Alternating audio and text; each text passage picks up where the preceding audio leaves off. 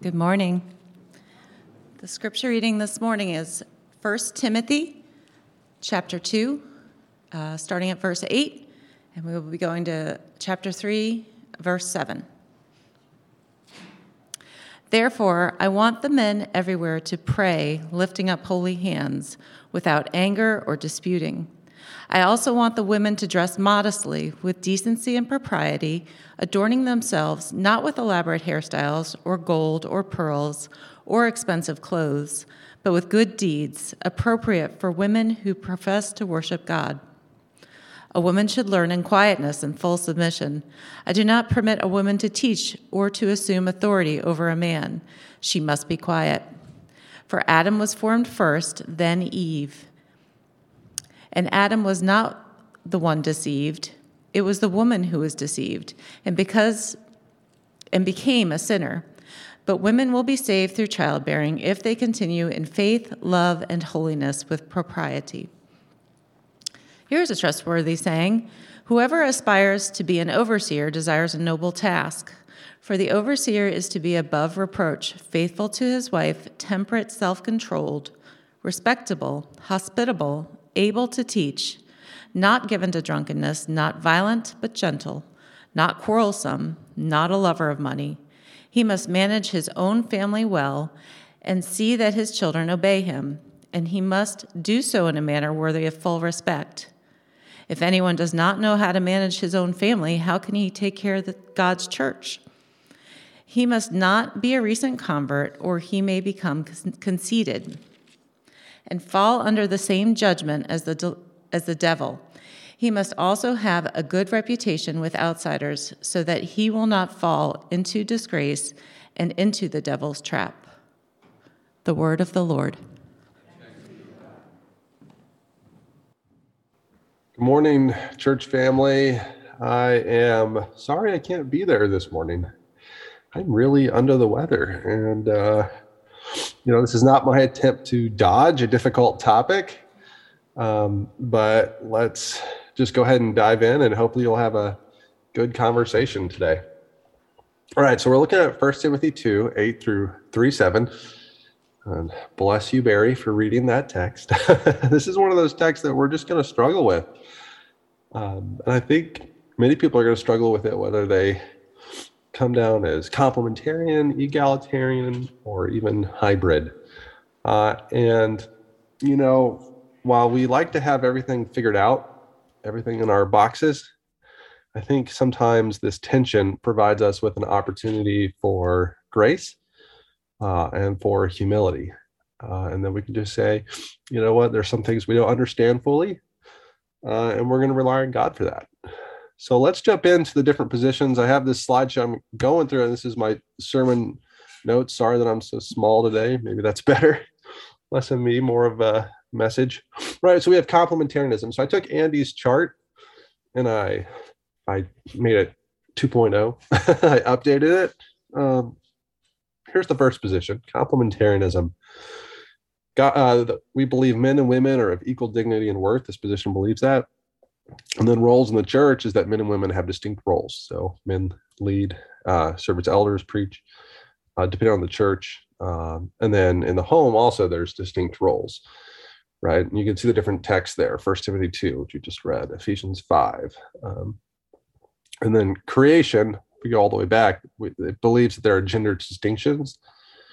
Uh, gender distinctions are a result of creation and Christ's redemption as a return to those distinctions. So it's not like we were the same uh, before the fall, and gender roles are not just a result of the fall. Next position is egalitarianism. Uh, believe men and women are of equal dignity and worth. Uh, believe men and women have interchangeable roles in the church, right? So the first line about the value of men and women is the same, but how that's expressed in the church is different interchangeable roles. And they're going to go to Galatians 3.28, which we're going to go to, Lord willing, next week. Uh, and then it would also say that there are different um, roles in the home, or uh, uh, interchangeable roles in the home. Men and women's roles are interchangeable. And that gender distinctions are a result of that Genesis 3 fall, right? That uh, and will husband your husband will rule over you and uh, and so and we would agree that relationships are broken and uh, and yet there seems to be distinction right? So which of these is true? Well there's also a third position hybrid position which this might be brand new to some of you. Um, i learned it from gordon hugenberger at park street church when he served down there. He preached a five part sermon series on it that you can check out if you'd like. I've linked to it on our resource page for women in ministry. It believes that men and women are of equal dignity and worth. So I think that's important to point that out across all three positions. Uh, believes that men and women have interchangeable roles in the church, 1 Peter 3 1 through 7. And uh, it uses that text to help interpret 1 Timothy 2 8 through 3 7. We're going to go back to that in two weeks. Uh, but it believes men's, men and women's uh, roles are distinct in the home. In fact, I should probably rephrase that to say husband and wives' roles are distinct in the home. Um, and then uh, creation believes marital distinctions are a result of creation, and Christ's redemption removes distinctions in the church body so that, like, you know, uh, there are different spheres, and um, submission in one does not mean submission in another one. So we're going to come back to that in two weeks. Uh, it should be good. All right. First, I want to say before we go too much further that uh, you know it's so quick to jump to the text to say what we believe, uh, and then to use what we believe to clobber each other over the head. Maybe I shouldn't be laughing. That's sort of the mood I'm in right now, I guess. Uh, but you know what I've noticed from reading scripture is that Jesus often cares about not only what we believe, but how we believe it. Right, our posture matters as much as our doctrine. You know, now our posture without doctrine is, you know, heresy, false. And I would also argue that doctrine without posture is also false, right? You can have bunches of wisdom, but if you don't have love, you're you have nothing. Um, so, um, but that doesn't mean that this isn't an important issue. Uh, I do think this is an important issue, but it's a second tier issue. All right. So that means it's not a primary doctrine of the church, not equal with what we believe about the Trinity, about Jesus, about salvation, about sin. Those doctrines are primary doctrines that, you know, if you do start to question those, I, I'm going to have to say, you know, this is where the Bible seems to be very clear and I would say that our our salvation becomes at stake if we stop believing in Jesus, if we stop believing in the Trinity, if we stop re- believing in salvation from sin through the cross.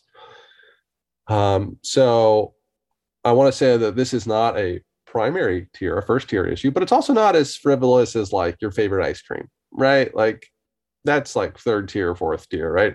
This is still like an issue that matters uh, but I want to, because we recognize it's a second tier, that means good, godly Christians can disagree about this issue, right? And I know many pastors, many Christians, many Bible loving, Bible believing Christians who disagree about this issue. And so let's open up space for grace and humility. And let's extend grace to one another. I, I like that Andy talks about, like, you know, I'm 70% sure of my position.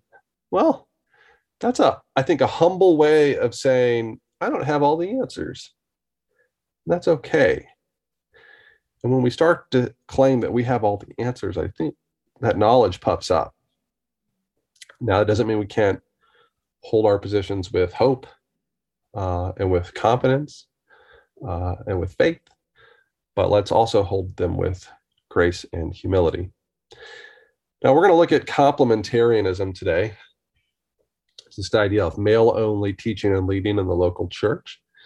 Uh, and there's a couple things that I want us to understand about it. We've sort of done a, a brief introduction already. The first thing is that, like, this really, um, this position, I would argue, almost always comes back to First Timothy 2, right? Now, I'm I, am sure there are complementarians who would say, well, there are other passages that I base my doctrine on primarily, but this is probably the clearest text, the New Testament, that complementarians go to to say, you know what, we believe men and women are made in equal dignity and worth, but that, you know, Paul says that women need to be silent and uh, not hold authority over men. And so this is why we only have male elders or pastors or ordained ministers, why we only allow for male preaching. And there's a spectrum there, right? Some churches are going to allow women to preach and have male elders or a male senior pastor, female elders. Uh, some churches are going to go all the way and allow everything, and then they're no longer complementarian, right? Um, but I want to show where this comes from in the text in 1 Timothy 2 8 through 14. I didn't really say 15 because 15 is a pretty challenging verse. Everyone struggles with that verse. Um, you know, uh, but let's let's dive in. So, so in the first couple verses, we see Paul is explaining how men and women should behave in the church, verses 8 through 10.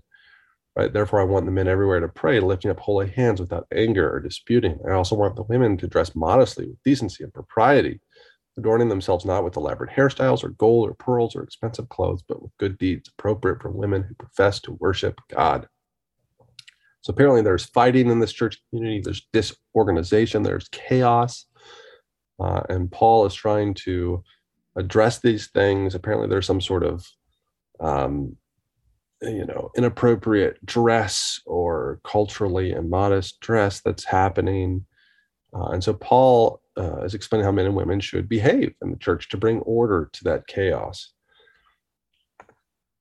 In verses 11 through 12 paul exerts his apostolic authority to permanently prohibit women from teaching preaching or holding the office of elder pastor in the local church verses 11 through 12 a woman should learn in quietness and full submission. I do not permit a woman to teach or to assume authority over a man. She must be quiet. All right. So when Paul says, I do not permit a woman to teach, he is exerting apostolic authority. So it's not a temporary, cultural specific thing, it's a long lasting, permanent prohibition on women.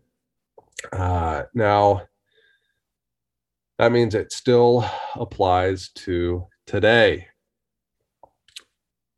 Number three, Paul roots his argument in the creation order prior to the fall. So complementarians would say, well, how do we know this is long lasting? Well, if you look at the next verse, it says, and Adam was the one deceived. It was the woman who was deceived and became a sinner. In verse 15, but women shall be saved through childbearing if they continue in faith, love, and holiness with propriety. Right? So Paul is essentially going back to Genesis 1 or Genesis chapter 2 before the fall. And so this is just kind of the crux of the argument. Uh, I think there are several strengths to this position. It's easy to understand uh, and it makes sense of the text. this is probably its strongest strength. Uh, it seems to fit the puzzle that is scripture, or at least this scripture passage. B, it prioritizes the plain reading of scripture and obeys it despite cultural pressures. So, you know, I've watched a number of complementarian videos leading up to this message. And, um, you know, one of their things that they keep going back to is just to say, you know, we know that this is countercultural, and yet we're willing to hold to it because we believe the Bible says it. I really respect that. Um, you know one of the critiques so uh, gospel coalition right um, that's centered around the gospel plus this issue uh, complementarianism uh, one of their critiques of egalitarianism is that it loosens people's hold on scripture. Uh, and and I've heard many people say like, well, if we let women preach and lead in the church, aren't we going to use that same interpretive grid to apply to same-sex relationships in the church? In other words, aren't we going to start affirming uh, LGBTQ marriage and relationships and say, well, the Bible approves of that? But I would argue that the Bible is very consistent on LGBTQ relationships. Genesis 1, God made the male and female, and that theme of intimate relationships, one flesh union between a husband and a wife, runs all the way through scripture. Uh, I think it's a consistent ec- ethic. But if you look at this issue, women in ministry, I don't think it's quite so clear. Uh, and I think we've seen that between the five messages we've already had leading up to this passage. And as Andy talked about the women in the Old Testament and the New Testament, we looked at several New Testament examples a little bit more in depth between Monica and myself. Uh, and so uh, I think maybe a better comparison is the issue of slavery. Right now, that's an issue that the Bible seems to permit. But does it affirm it? Does it lay the groundwork to redeem it? I think it does. Uh, and so I have some questions of complementarianism. And I'm going to be honest, I'm going to probably have the most challenging questions of this position. Uh, and it's simply because, um, you know, I feel like it's the most popular among the evangelical world. If you've ever seen Star Wars, it's like uh, Obi Wan saying, "I have the the high ground, Annie. I have the high ground." Right? Like the complementarian camp sort of comes across that way, and I mean that as no like disrespectful. It's just me trying to have some humor, and I'm not feeling well, so if it didn't land, you can put on that. All right. So questions. Does it fully address the other examples of women teachers and leaders in Scripture? So I'm thinking of Deborah, right? De- uh, Judges chapter four and five. You know, I've, I've heard people, pastors say that Deborah is an anomaly, right? That like she's not a pattern just because we have one example of women, a woman preaching and teaching in a God ordained role doesn't make it okay for other women to preach and teach uh, in a God ordained role.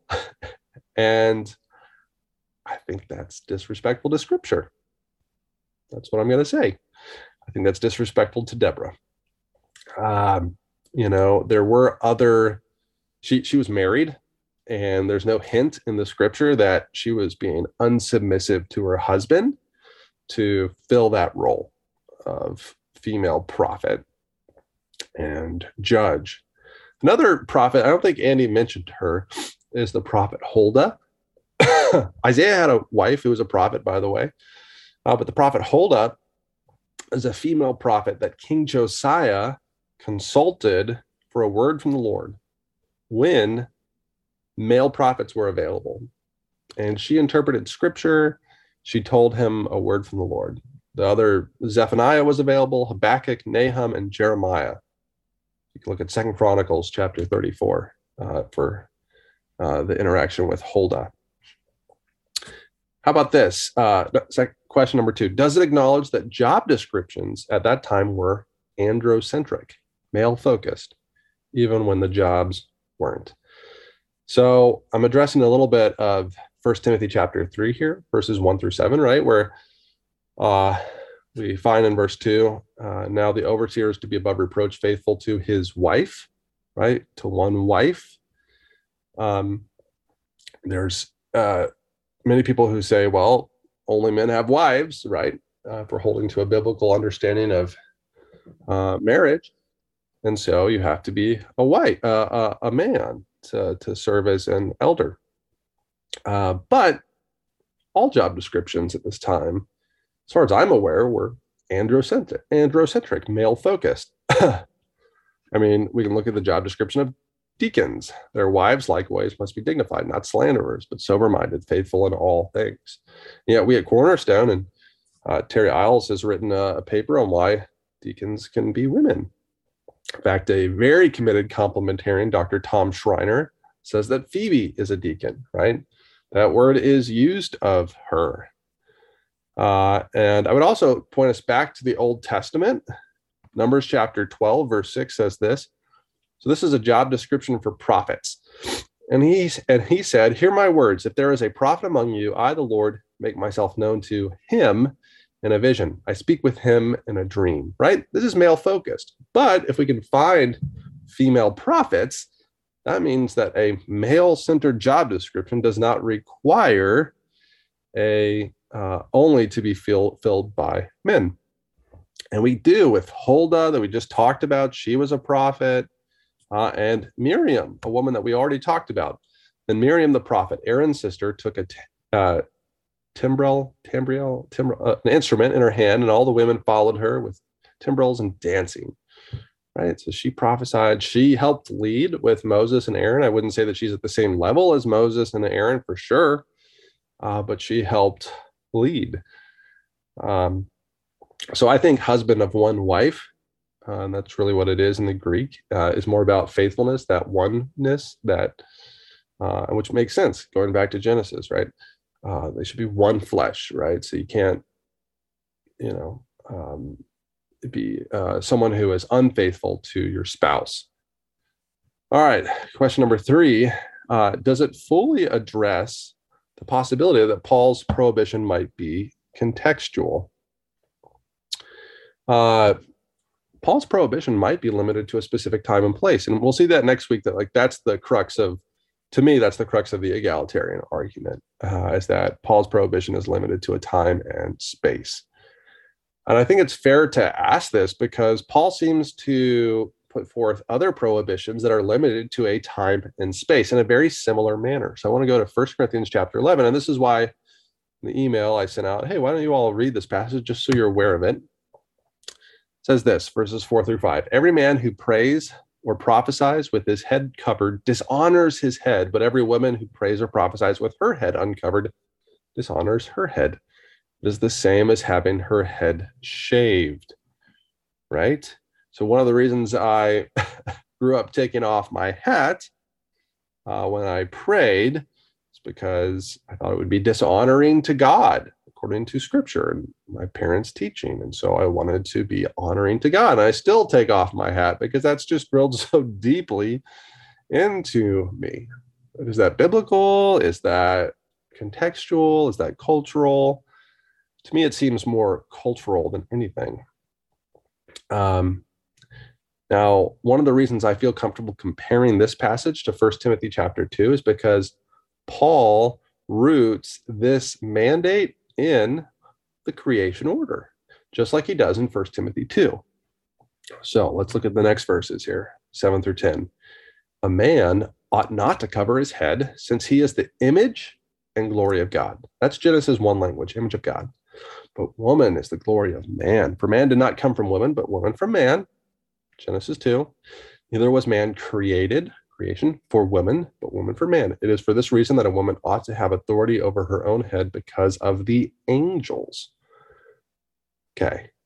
So, to me, a plain and simple interpretation of this passage is that women need to cover their heads because of Genesis 1, Genesis 2.